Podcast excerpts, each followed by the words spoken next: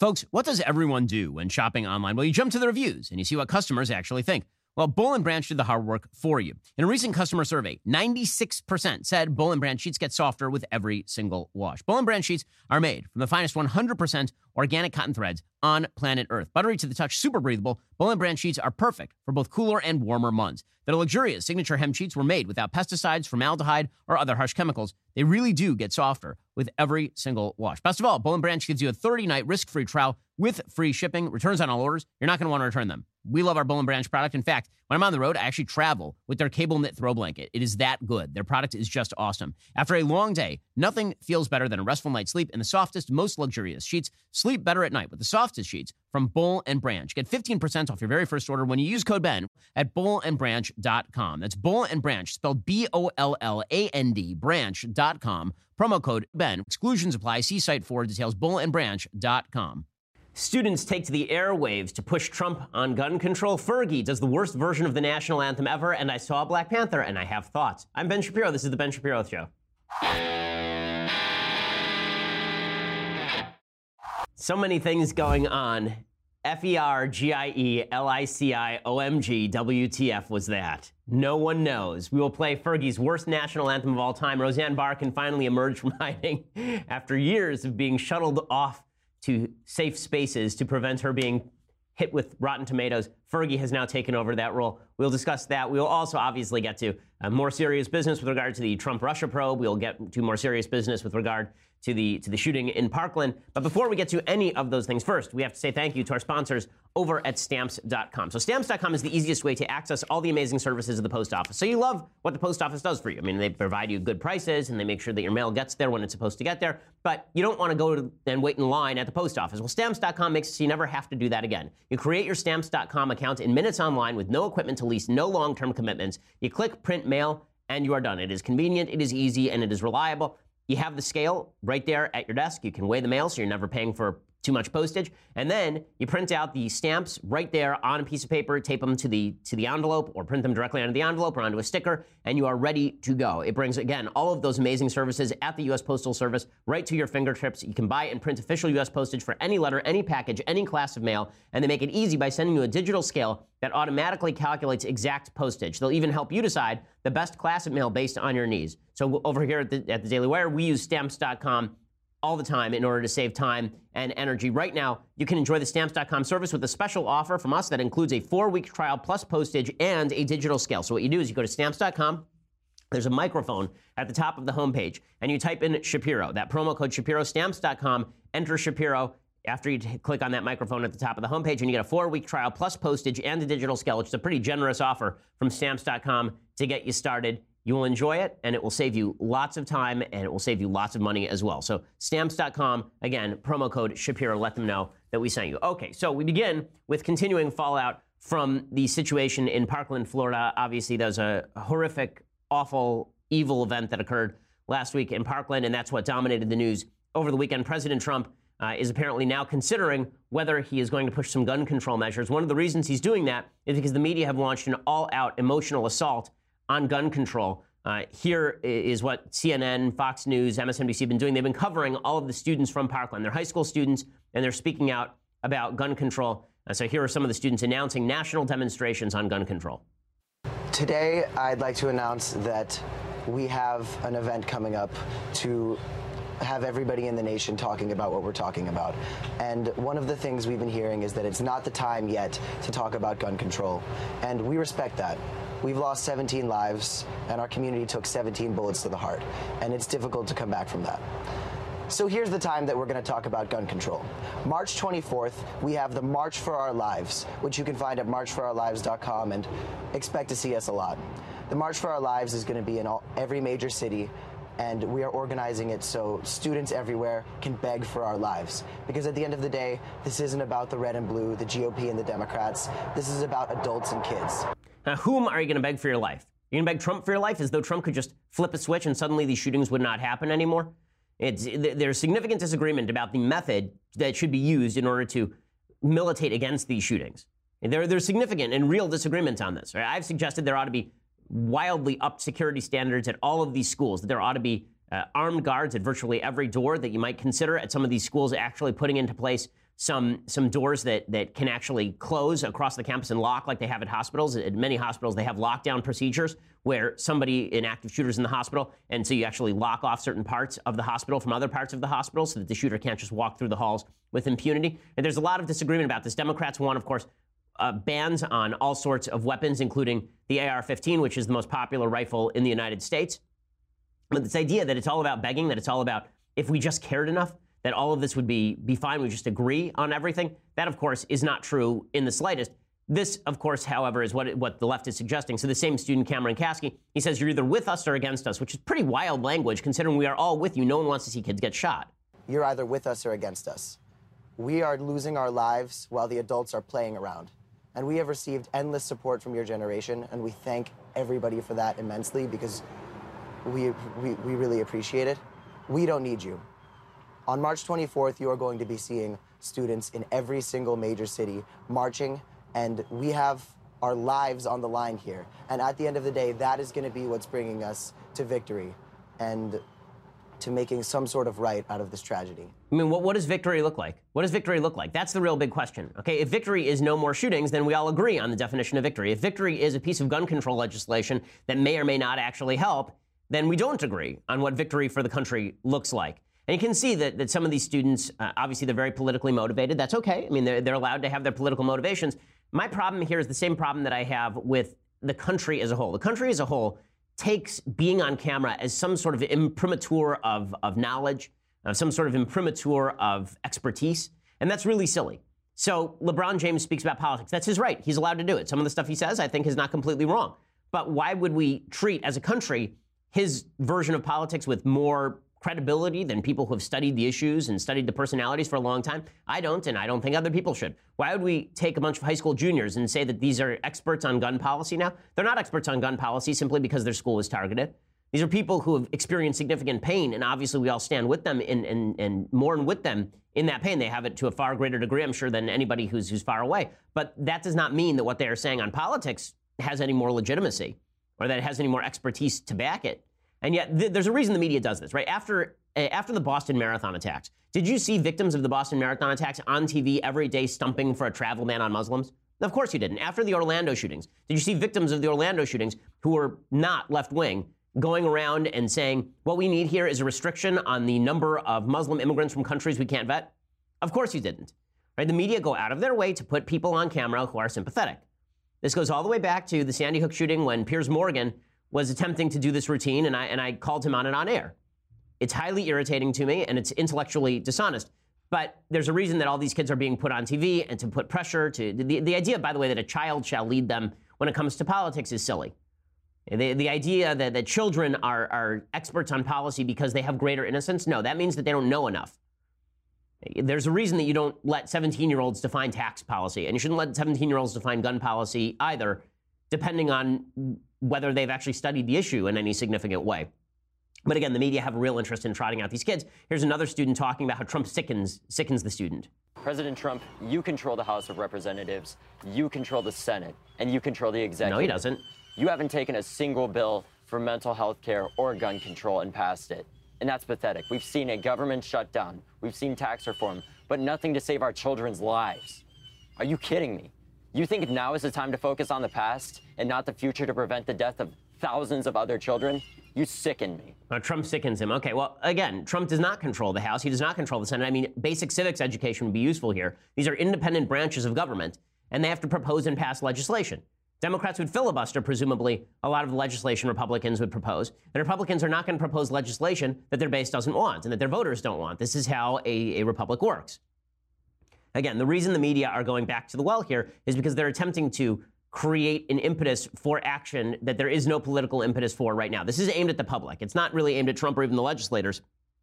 It's aimed at the general public. The suggestion being that if you disagree with these students and if you don't feel their pain in the same way that they do, and by feel their pain we mean agree with them, then that means that you are obviously an uncaring individual. There's another student doing this routine yesterday.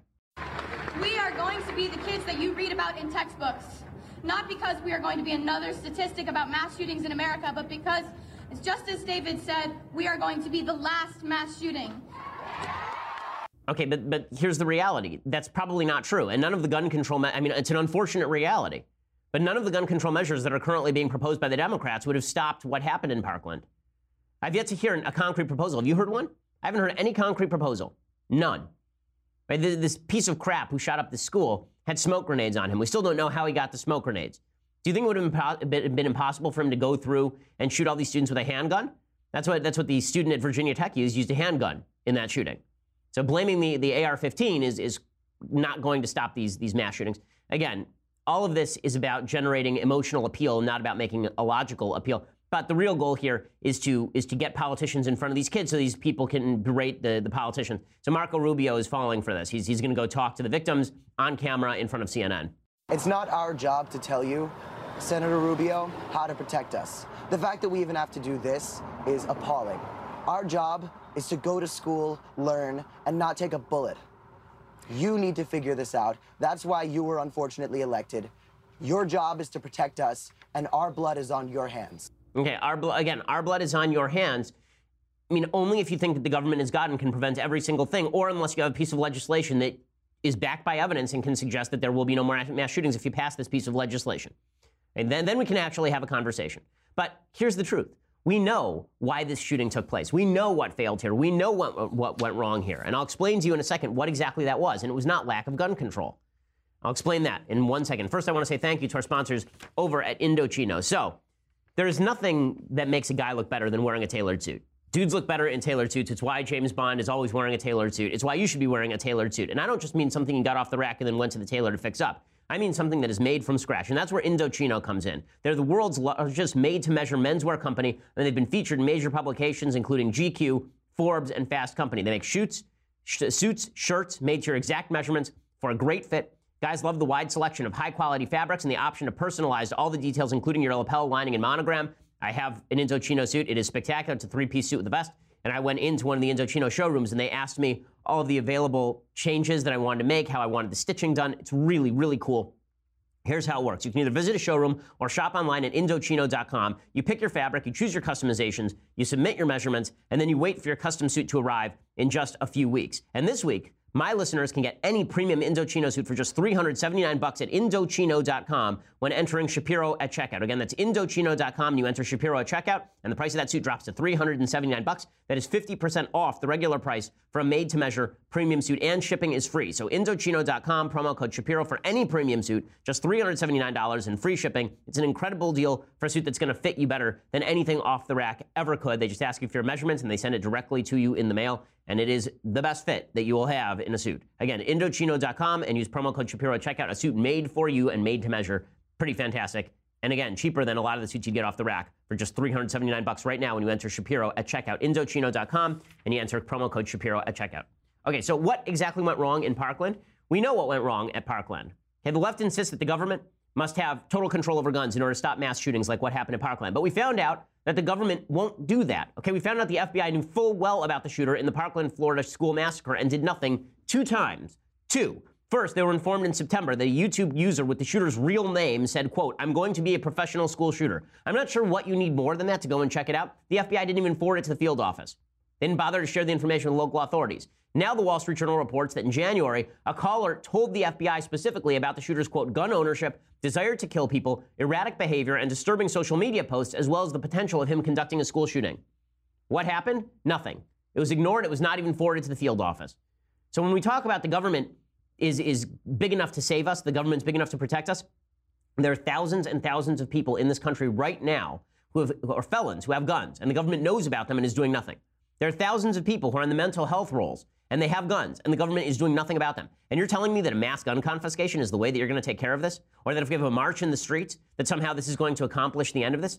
One of the ways that we could actually militate against this, there are two ways that I would propose, maybe three, uh, that would that would actually mil- uh, I, I can actually name, I think, maybe four things that we could do that would militate against all of this. So, first thing that we could do is the media should stop naming shooters and providing glory to the shooters. When we do this stuff, all we end up doing is promoting this these are copycat crimes. The, a huge number of the school shooters are fans of Columbine, have downloaded information about Columbine, become obsessed with school shootings, and want to imitate it so they can get their name in the papers. the media should have a, a, an agreement all the way through, and we're going to start implementing this at Daily Wire now. I do it on my show, that we're not going to name the shooter. That is something that, that I think everyone should work on in the media. That's something that we can do firsthand. Second thing, we should have massive security at the schools. This idiotic notion that there is a school to, to prison pipeline is not backed by data. That if, if you have a bunch of armed guards in the schools, then kids are being arrested for silly crimes and then being sent to prison. It's just not true. The data do not support that. We have a whole article by Hank Berrien over at the Daily Wire about this. You can go and check that out. It is not the case. Other things that we can do. The mental health screenings that are already taking place. There needs to be more transparency. All of this information needs to be transmitted to local authorities. It all needs to be put in the databases. People need to be fired or lose their jobs or lose their careers if they do not enter information that is relevant and then something terrible happens. Because I promise you, for every school shooting that happens like this where the FBI missed it, there are 100 other instances where the FBI missed it, but there was no school shooting. If this happened once, this happened 100 times. We've now had the FBI and the CIA miss things in the San Bernardino shooting, in the Texas shooting, in this shooting, in the Charleston shooting. The government is not doing what they are already ha- what they already have the power to do. So that's something that we certainly should be taking a look at. So that those are those are three things right off the bat that we should be looking at. David French has a proposal over at National Review that is called the Gun Violence Restraining Order.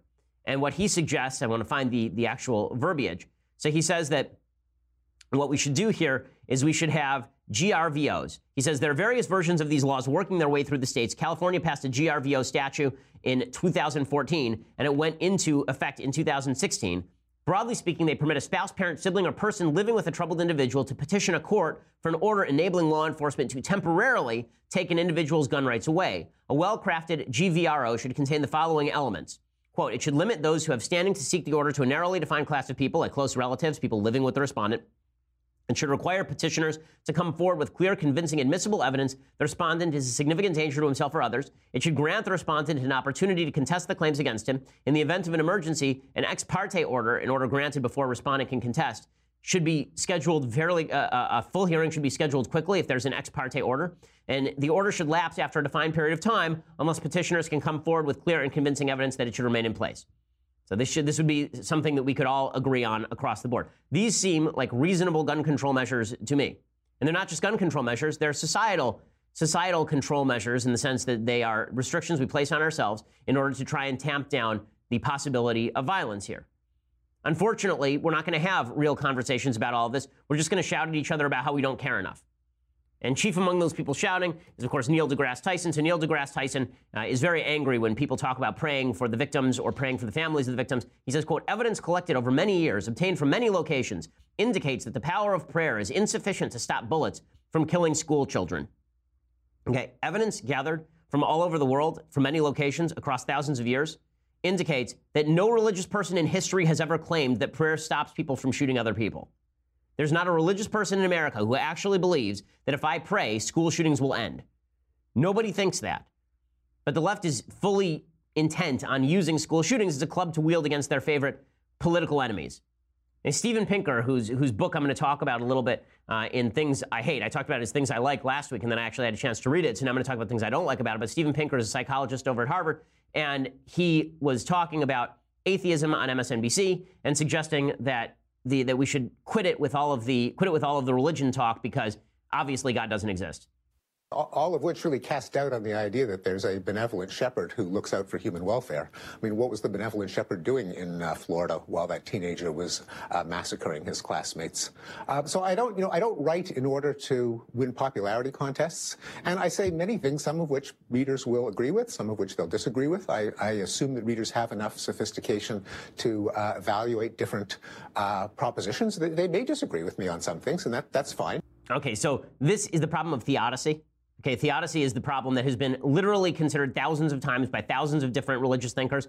Why would a good God allow bad things to happen? I do love it when people who are on the atheist left simply declare that the problem of theodicy is unsolvable and therefore God doesn't exist, as though their mind is God's mind. Bad things happen, therefore God doesn't exist. If you're using a school shooting to make the case against God, let me suggest that your priorities are misplaced. One of the things that can help here might be a society that takes virtue more seriously, that inculcates manhood more seriously as opposed to a society of atomized individuals who apparently have no responsibility for one another. Maybe, maybe that's where we should start when we have these societal discussions. But again, it's all taking advantage. Bernie Sanders taking advantage of the gun control debate in order to push his agenda, even though Bernie Sanders is voting right on guns, is actually a lot softer than a lot of other Democrats. Of course, we have to make it harder for people to be able to purchase weapons. We have people now who are on uh, terrorist uh, watch lists right. who can purchase a, a weapon. Does this make any sense to anybody? Bottom line here Republicans are going to have to say that it's more important to protect the children of this country than to antagonize the NRA. Are they prepared to do that? I surely hope they are. Weird. I mean, because Bernie Sanders has said this quote, folks who do not like guns are fine, but we have millions of people who are gun owners in this country. 99.9% of those people obey the law. I want to see a real serious debate and action on guns, but it's not going to take place if we simply have extreme positions on both sides. I think I can bring us to the middle. And yet there's no proposal there. There's just casting aspersions at people with whom he disagrees, which is quite gross. Again, all, all, of this is silly. And, and you see John Kasich doing the same thing. John Kasich, one of the more gutless politicians of my lifetime, the governor of Ohio, who had a pretty pro gun record when he was in Congress and had a pretty pro gun record as governor of Ohio. Now, of course, he's coming out and saying we should ban AR 15s. Why should we ban AR 15s? Let's hear some of the worst logic we're going to hear today from the insufferable John Kasich. He said, if all of a sudden you couldn't buy an AR 15, what would you lose? Would you feel as though your Second Amendment rights would be eroded because you couldn't buy a god darn AR 15?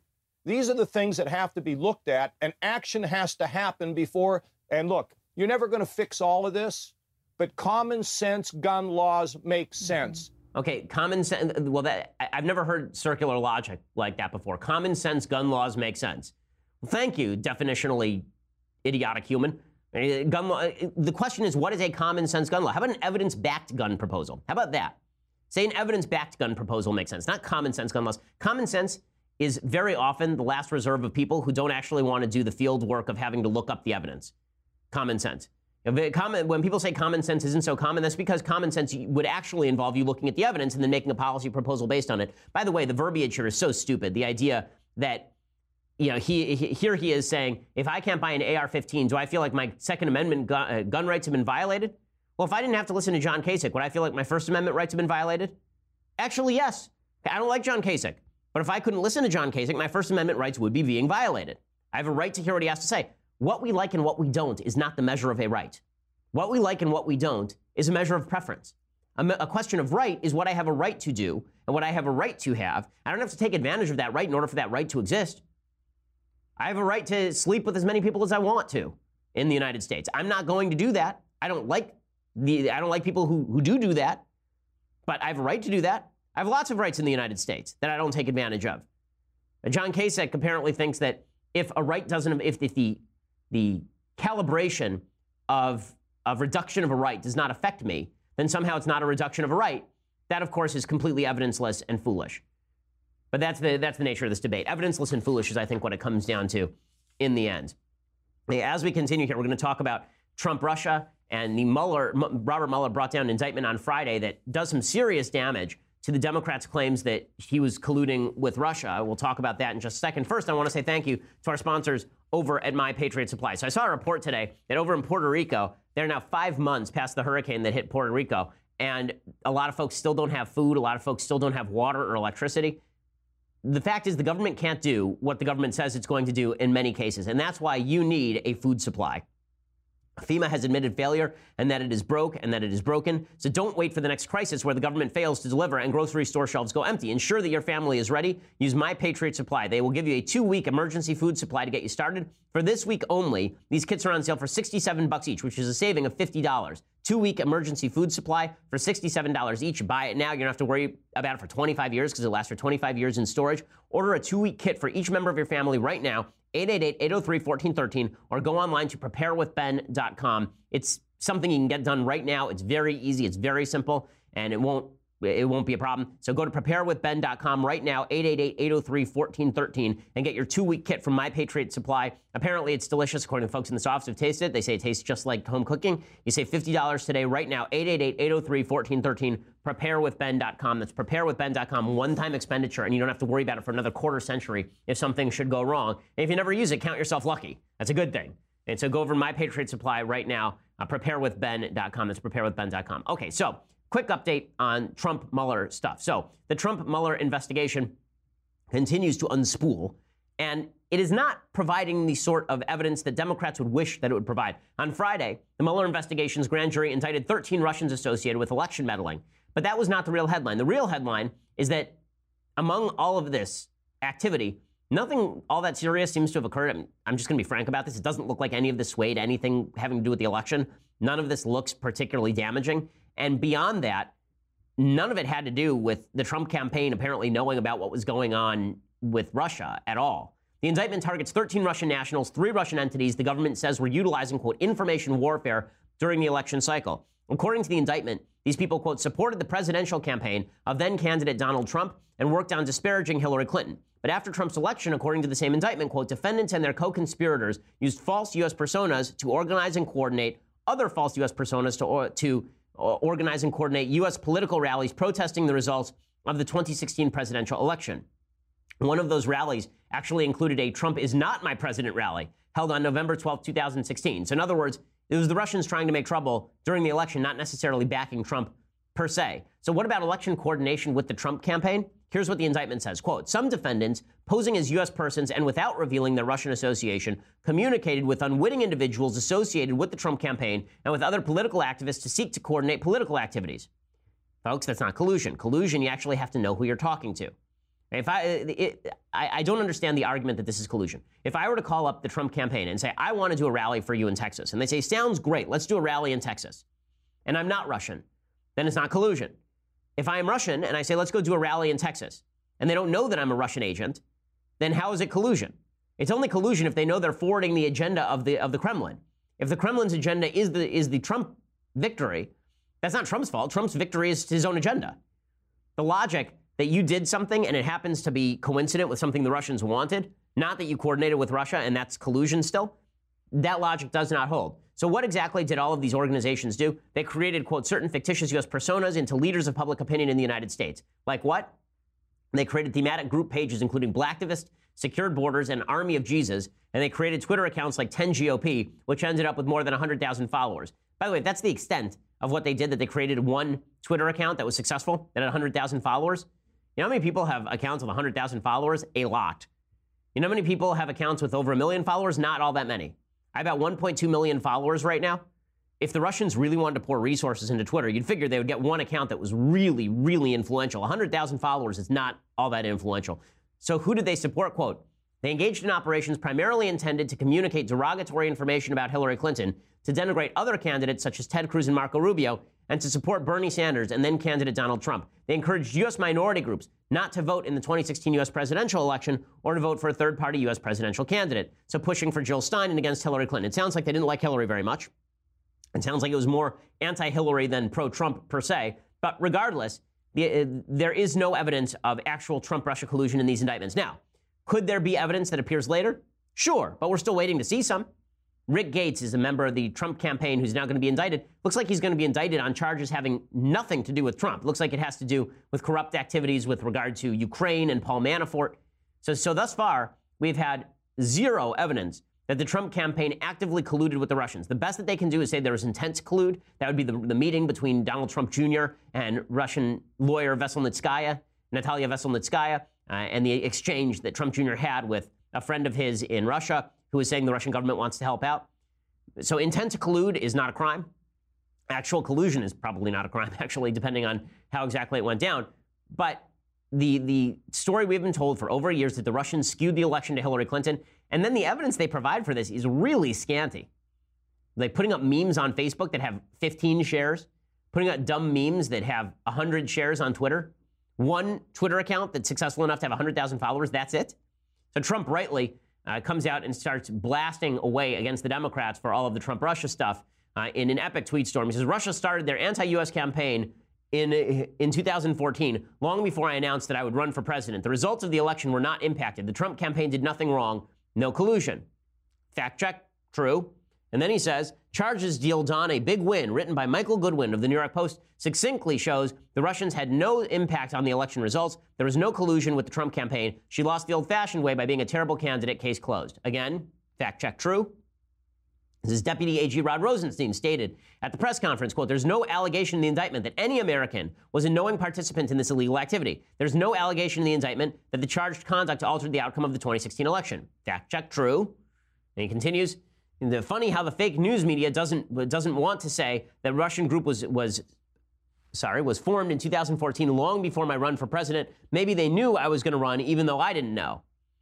It, first of all, a lot of the fake news media did fact check false. The fake news media did actually point out that this that this interference started in 2014. And then he says, "I have seen all of the Russian ads, and I can say very definitively that swinging the election was not the main goal." Rob Goldman, vice president of Facebook Ads, fact check true. So all of this is true. This is very sad. Now here's where he goes off the rails. Here's where Trump cannot help but be Trump, and it's not good. Right? He tweets, "quote." Very sad the FBI missed all of the many signals sent out by the Florida school shooter. This is not acceptable. They're spending too much time trying to prove Russian collusion with the Trump campaign. There is no collusion. Get back to the basics and make us all proud.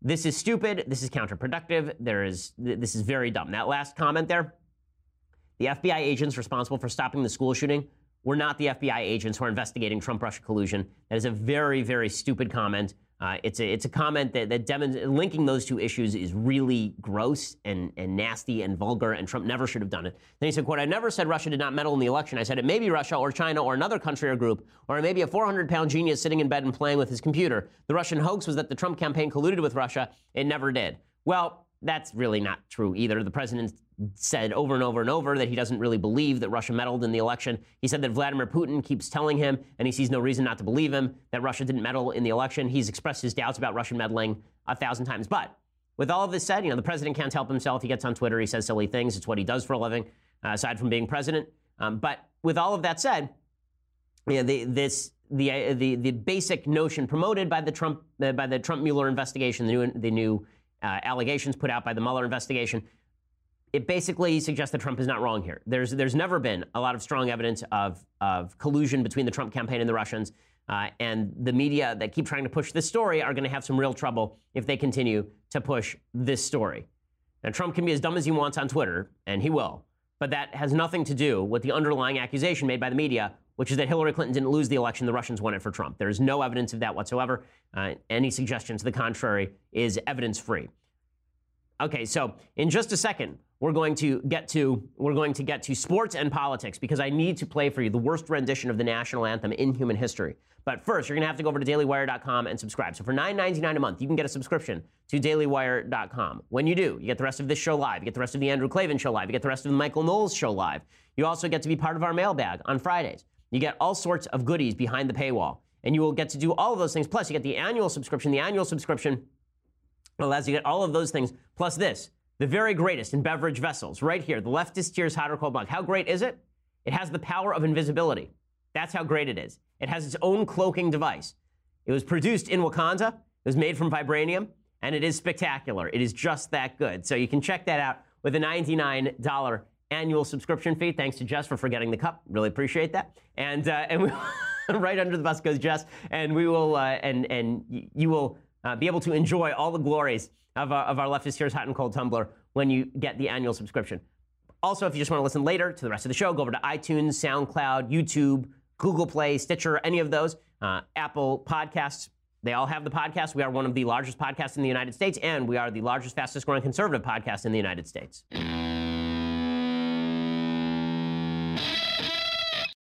So, I do want to talk sports and politics. But in order for me to lead this off, I do have to discuss the worst national anthem in the history of national anthems. This, of course, was from Fergie, who gave the national anthem a black eye. Get it? Get it? She gave it a black eye. Fergie, yeah, F E R G I E. As I, I'm gonna make the joke again in case you missed it the first time because it's so good. F E R G I E L I C I O M G W T F. Here it is, Fergie singing the worst national anthem of all time. Watch the reactions of the NBA players who are listening to her kneeling would have done less dishonor to the anthem than the way that Fergie sang this national anthem. It's just horrifying. I'm never going to cut it, man. I'm just going to let it play. It's so good. what so What in the world? At the twilight's last Steph Curry. It's like, what is going on, man?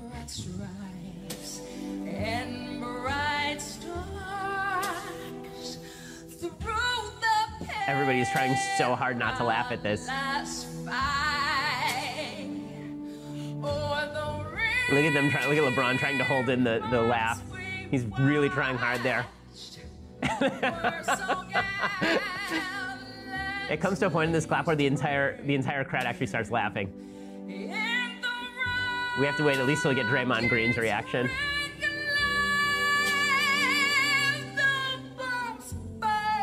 oh no. And she's a terrible singer too.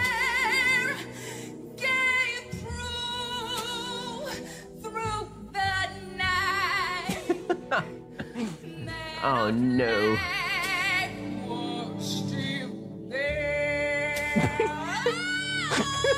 Oh no! Oh! Okay, watch Draymond here. Is the best.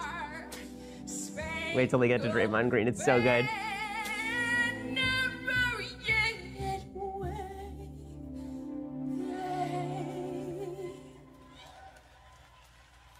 you can hear the crowd laughing because it's so terrible. Jimmy Kimmel can't hold it in. Jimmy and I are on the same side here. what the hell is this? Oh, oh, so great. Okay. Everybody's laughing now. They can't hold it in. Oh, the capper is so good. Oh no. Oh.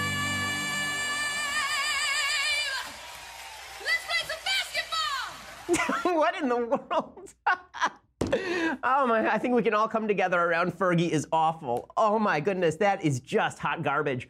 Roseanne Barr finally gets off the schneid because of Fergie. Wow. Wow, Carl Lewis off the schneid. If you don't, if you haven't seen them sing the anthem, by the way, go to YouTube and look it up. Pretty spectacular. Yeah. Uh, how about this? How about we just sing the national anthem like it was supposed to be sung, as opposed to Marilyn Monroe singing "Happy Birthday" to JFK while having sex with him? How about we don't do that with the national anthem? Because that was not good. Wow. Okay, now the sports community has decided that it is imperative that they all speak up on politics. Very, very important that if you are good at basketball, that you speak up on politics. Now, it's fine. You want to speak up on politics? Everyone in the United States has the right and the capacity to speak up on politics. Whether we should respect your opinion is another question. Lots of people have very dumb opinions. So among those who have very stupid opinions is uh, Adam Rippon. So Adam Rippon is a is an ice skater, and he says that uh, quote I'm not like a gay icon or America's gay sweetheart. I'm just America's sweetheart, and I'm just an icon. So Milo Yiannopoulos coming back as an, as an ice skater there. Uh, this, this, the, he finished 10th, like 10th. Okay, you know finished 10th in the NFL last year? It was the Atlanta Falcons with a 10 and 6 record. The Jacksonville Jaguars also were 10 and 6. This does not make you an icon. If you finish 10th, that does not make you an icon. But the media are so perverse that they actually moved to give Adam Rippon a job as a commentator after finishing 10th at the Olympics. Can you name the person who finished 10th at the last Olympics? You can't. You know why? Because they're not an icon. Definitionally, you finish 10th at the Olympics, you're not an icon. So NBC briefly hired him to serve as a correspondent for the rest of the 2018 games in Pyeongchang, South Korea. He's one of the first openly gay athletes to compete at the Olympics. And uh, he won a bronze medal for figure skating at some point, I guess. Uh, will work for NBC as a correspondent on TV digital and social media. The only reason that they're even talking about having him, uh, first of all, anyone who thinks that he's a gay icon in figure skating, um, guys, Weir, Brian Boitano, have you watched the, the, the, figure skating coverage at all? I haven't. But if you have, then you've seen Tara Lipinski and Johnny Weir. Okay, Johnny Weir is dressed like Lady Gaga every day, commenting, commentating on this. I mean, that guy is 10 times as gay as Adam Rippon or at least if you're if you're talking about gay stereotypes, he is stereotypically gay, much more than Adam Rippon.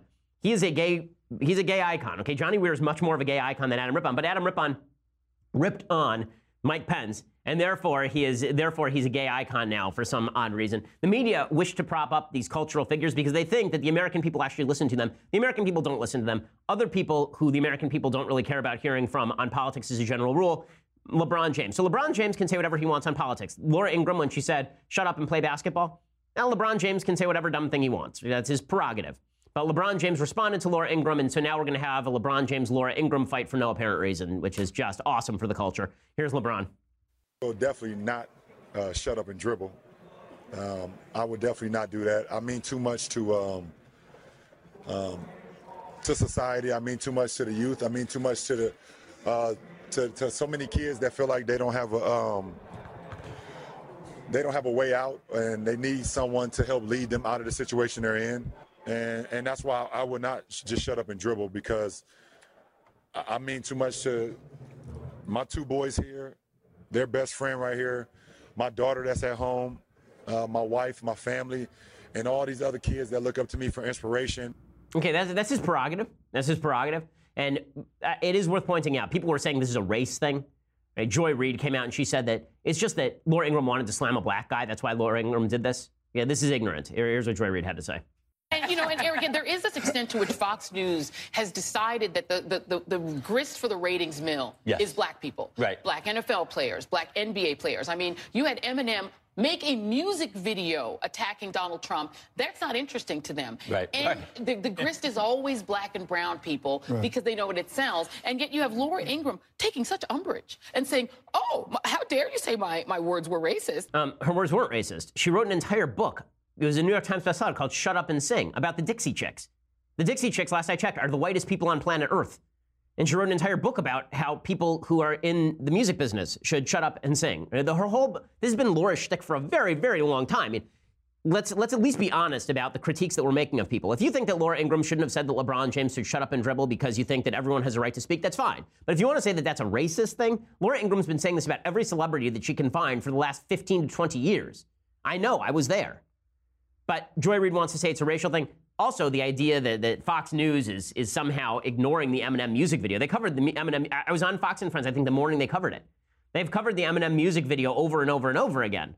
And they covered the Snoop Dogg music video. One of the reasons that they keep covering quote unquote black folks in, in, in athletics is because it's a lot of black folks in athletics who are becoming very political these days. And because they think that Trump is racially biased and they think Trump's a racist and all the rest of it. The vast majority of players who are kneeling for the anthem in the NFL were black. The vast majority of players in, in, the, in the NBA who are wearing Black Lives Matter t-shirts were black because the vast majority of players in the NBA are black. It's not that Fox News is this, this attempt to graft racial issues onto what are really political issues, I, do, I don't like very much. Another note about LeBron. When LeBron says, I'm too important to people not to speak up, that may be true. There are a lot of people who find LeBron James very important and they want to hear from him. That may be true in the same way that it was true for Muhammad Ali. I don't like making sports figures into cult- into political figures because I don't think they know very much about politics as a general rule. The mistake that Laura Ingraham made here was suggesting, if she made a mistake, her er, was suggesting that innately LeBron James is not capable of, of talking about politics because he's a basketball player, as opposed to he doesn't know what he's talking about, therefore we shouldn't pay any attention to him. The problem isn't LeBron speaking out. The problem is a society that takes celebrities seriously on politics. How do I know that our society takes celebrities seriously on politics? The president of the United States is Donald J. Trump. Okay, yes, we take our, our, our, celebrities seriously on politics. It's true on the right and it's true on the left. You can't critique LeBron for speaking out on politics if you were willing to vote for Kid Rock in the U.S. Senate race in Michigan. You can't talk about how you don't like celebrities talking about politics if you're excited every time Clint Eastwood makes a political statement. If you, it doesn't work for one side and not for the other. And on the left, you can't whine about Donald Trump as a celebrity. What does he know about politics if every time a celebrity comes forward, like Lena Dunham whining about abortion, you take her super seriously because she writes a terrible show on HBO? Either, either we're going to have to judge people based on their expertise, or we're going to have this whole other ancillary set of gauges that we use for determining legitimacy. Now, how close were they to a situation? So we'll use sympathy. How close were they to a situation that affected them? Or we'll use celebrity as a marker of decency and genius. Or we could say, well, does this person know anything about what they're talking about? And if the answer is no, then maybe we shouldn't, as a people, take them particularly seriously. Maybe Adam Rippon's take on politics is not particularly relevant because Adam Rippon doesn't know what the hell he's talking about. He went on national television and suggested that the vice president of the United States is for gay conversion therapy, which is factually false. Maybe we shouldn't offer him a slot on ice skating coverage so he can do his, pol- his politicking at NBC. By the way, they withdrew the offer apparently after there was some blowback. The reason that people are, are up in arms about sports and politics is because there's been a whole set of media elites who have decided that sports figures and cultural figures have something deep to say. And you see it every time there's one of these controversies, and a bunch of people come out and say, Where's Taylor Swift on this issue? Where's Taylor Swift been on Me Too? Where's Taylor Swift been on the Pussy Hats? Who cares where Taylor Swift has been on any of this? She writes poppy teen beat songs. Who cares? Why, why does it matter where she is on this? Why would I possibly care what a boxer has to say about this stuff unless the boxers actually spent some time learning about the political issues at issue. There are boxers, by the way, who have spent time on politics. I think it's is it Vladimir Klitschko, the, the heavyweight, or his brother, who is very involved in Ukrainian politics. But the mark of expertise should not be how many cameras are on you on an ancillary thing. The mark of expertise should be whether you actually know what the hell you're talking about. Jennifer Lawrence, by the way, says she's taking off time from acting to to change the to save our democracy. So she apparently thinks the Hunger Games is a real thing. She's going to go get her bow and arrow and run out there. Uh, if, if the previews for Red Sparrow are any indicator, then I think we've all been blessed by her decision. But Jennifer Lawrence, why are we paying attention to her on politics? Who cares what Jennifer Lawrence has to say on politics? The answer is no one should because she doesn't know what she's talking about. But we all will because celebrity now dominates the roost. Okay, time for some things I like, some things I hate, and then we will get to uh, a Federalist paper. So, things I like. We could really do a thing I like and a thing I hate uh, together for Black Panther uh, because it is it is really some of both. So. I saw Black Panther over the weekend. It is a very good Marvel movie. I am not a Marvel fan. I am a DC over Marvel guy. Uh, I have to analyze it on on two levels. The the Black Panther film. So one is the movie level. Is it a good movie? The answer is yes. I think it's a good movie. I think it's a well made movie. I think it's compelling. I found the characters interesting. Uh, I thought the story moved. Uh, I, I liked the movie. I thought that it was better than most of the Marvel movies that I've seen recently. I think it would probably fall, I said top three, uh, and it would probably fall top five for me uh, in terms of the Marvel films. I think, what have they made? 17 of them now? They made a bunch of them. Uh, my top five Marvel films, uh, this would be on there. I, I, really liked Thor Ragnarok because it didn't take itself too seriously. That would be on there. Ant Man would be on there. I know that I'm, I'm in the minority believing this. Uh, Ant Man would be on there. Um, I really like Doctor Strange. I thought Doctor Strange should be on there. I have a weird Marvel list of movies that I like, and they tend to be lighter. Black Panther is heavier, and I think that it's pretty good for that. Uh, so it's well made. The acting across the board is really good, except for Forest Whitaker, bizarrely, who plays the same character in every film now. So Forest Whitaker has basically become the guy he played in Rogue One, and he's like that in every single science fiction film. He's kind of like Jeff Goldblum that way. When you cast Forest Whitaker, you know you're getting Forest Whitaker. You're not going to get really a performance. But everybody else in the film is great. Michael B. Jordan steals the film as the villain, Killmonger. Uh, he's the best thing in it. Um, but the performances across the board are quite good. Okay, so that's level number one. Is the film good? That's what, so things I like. I like that. That's good. It's a good film. Uh, so we can show a little bit of the preview, and then I will explain some things about the film that I did not like. Tell me something. What do you know about Wakanda?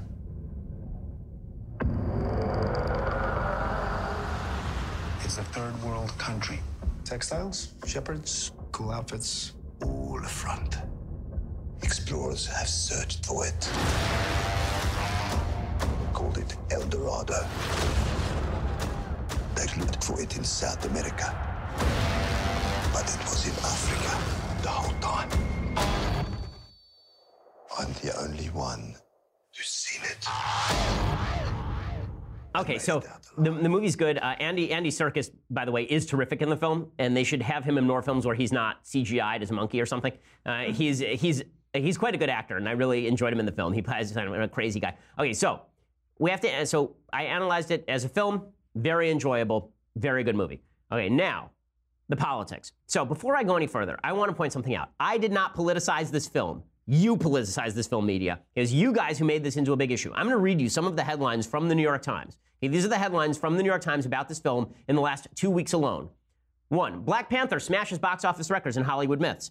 I took seventh graders to see Black Panther. Here's what they said. Black Panther and the Revenge of the Black Nerds. How Black Panther got its gorgeous Afrocentric hair. Why Black Panther is a defining moment for Black America. Black Panther brings hope, hype, and pride. Hey, people last week were saying I was very upset that there was this movie being made. No, I'm not. I don't care whether the movie is made. It's, it was a good movie. I enjoyed it. What I care about is that the media are treating this as some sort of glorious moment. Like this is a very, very important cultural moment. It's not a very important cultural moment. I'm sorry, it isn't. There have been blockbusters with black leads, black comic book characters in films, including Nick Fury, hit movies primarily about black people for years, critically acclaimed p- movies about black people for years. In the last five years, I think, uh, 12 Years a Slave and Moonlight both won, both about black people. So the idea that, that Americans are not willing to go see a movie with primarily black people, like, what are you talking about? I just don't see the evidence for any of that.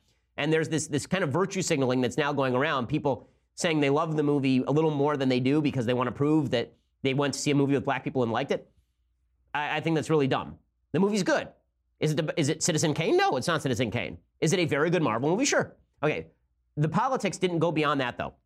So it's not just it's important for black kids to see a black superhero, which I find a dubious measure. I don't think it's important for white kids to see a white superhero. I think it's fine for white kids to see a black superhero, like Black Panther. I think it's fine for black kids to see a white superhero. I don't care. It makes no difference to me. But there's something beyond that. So Carvell Wallace wrote this in the, in the New York Times. Quote, no one knows colonization better than the colonized, and black folks wasted no time in recolonizing Wakanda. No genocide or takeover of land was required. Wakanda is ours now. We do with it as we please.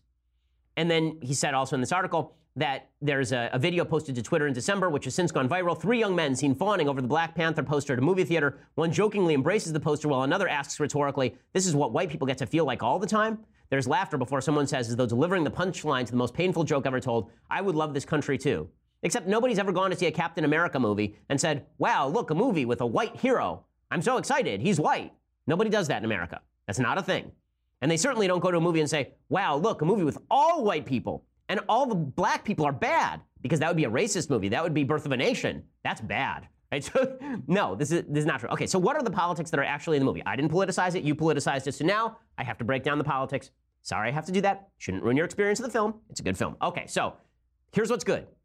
Martin Luther King defeats Malcolm X. So there are two main characters in the film. One is T'Challa, who is a stolid Chadwick Boseman, and one, and he sort of plays the MLK figure. He's taking over for Wakanda. So I have to explain the plot of the film. So spoilers ahead. Okay, if you don't want to hear the spoilers, tune out now. Here are the spoilers. So there's a fictional kingdom that does not exist because the entire none of this exists, right? It's Marvel Universe. But we're going to pretend that it does exist for purposes of this conversation because when you analyze the politics of a film and the messages that are being promoted by the film, you have to take it on its own terms. So here is the so here's what's going on. There is a country called Wakanda. Wakanda was hit with a meteorite that is filled with vibranium. Vibranium is basically unobtainium. It is the greatest metal that has ever been created. It can heal spinal wounds. It can give you visions of your forefathers. Uh, it can do anything. Vibranium. It's just unbelievably cool crap, and it can turn your entire civilization. Apparently, so long as there are no white people in your civilization, it can turn your entire civilization into a fully westernized, fully liberal place with gay rights and women running the military and women running all the science uh, running all the science institutions and all this. Outside cultural influences don't matter. All that matters in this universe is that a big meteorite landed right here and that there were no white people to ruin it. That was pre- that's pretty much the premise of Wakanda. And then Wakanda hides from everybody, but they still have the greatest country ever without any trade. So they have this metal, but the metal magically can grow things and it can it can make everything super cool. It can be isolationist. You can have a, a complete uh, com- a complete state with no outside interference at all. Now, pause. In real life, this doesn't work out for anyone. Japan was the closest thing to this. America basically opened Japan with a couple of gunboats.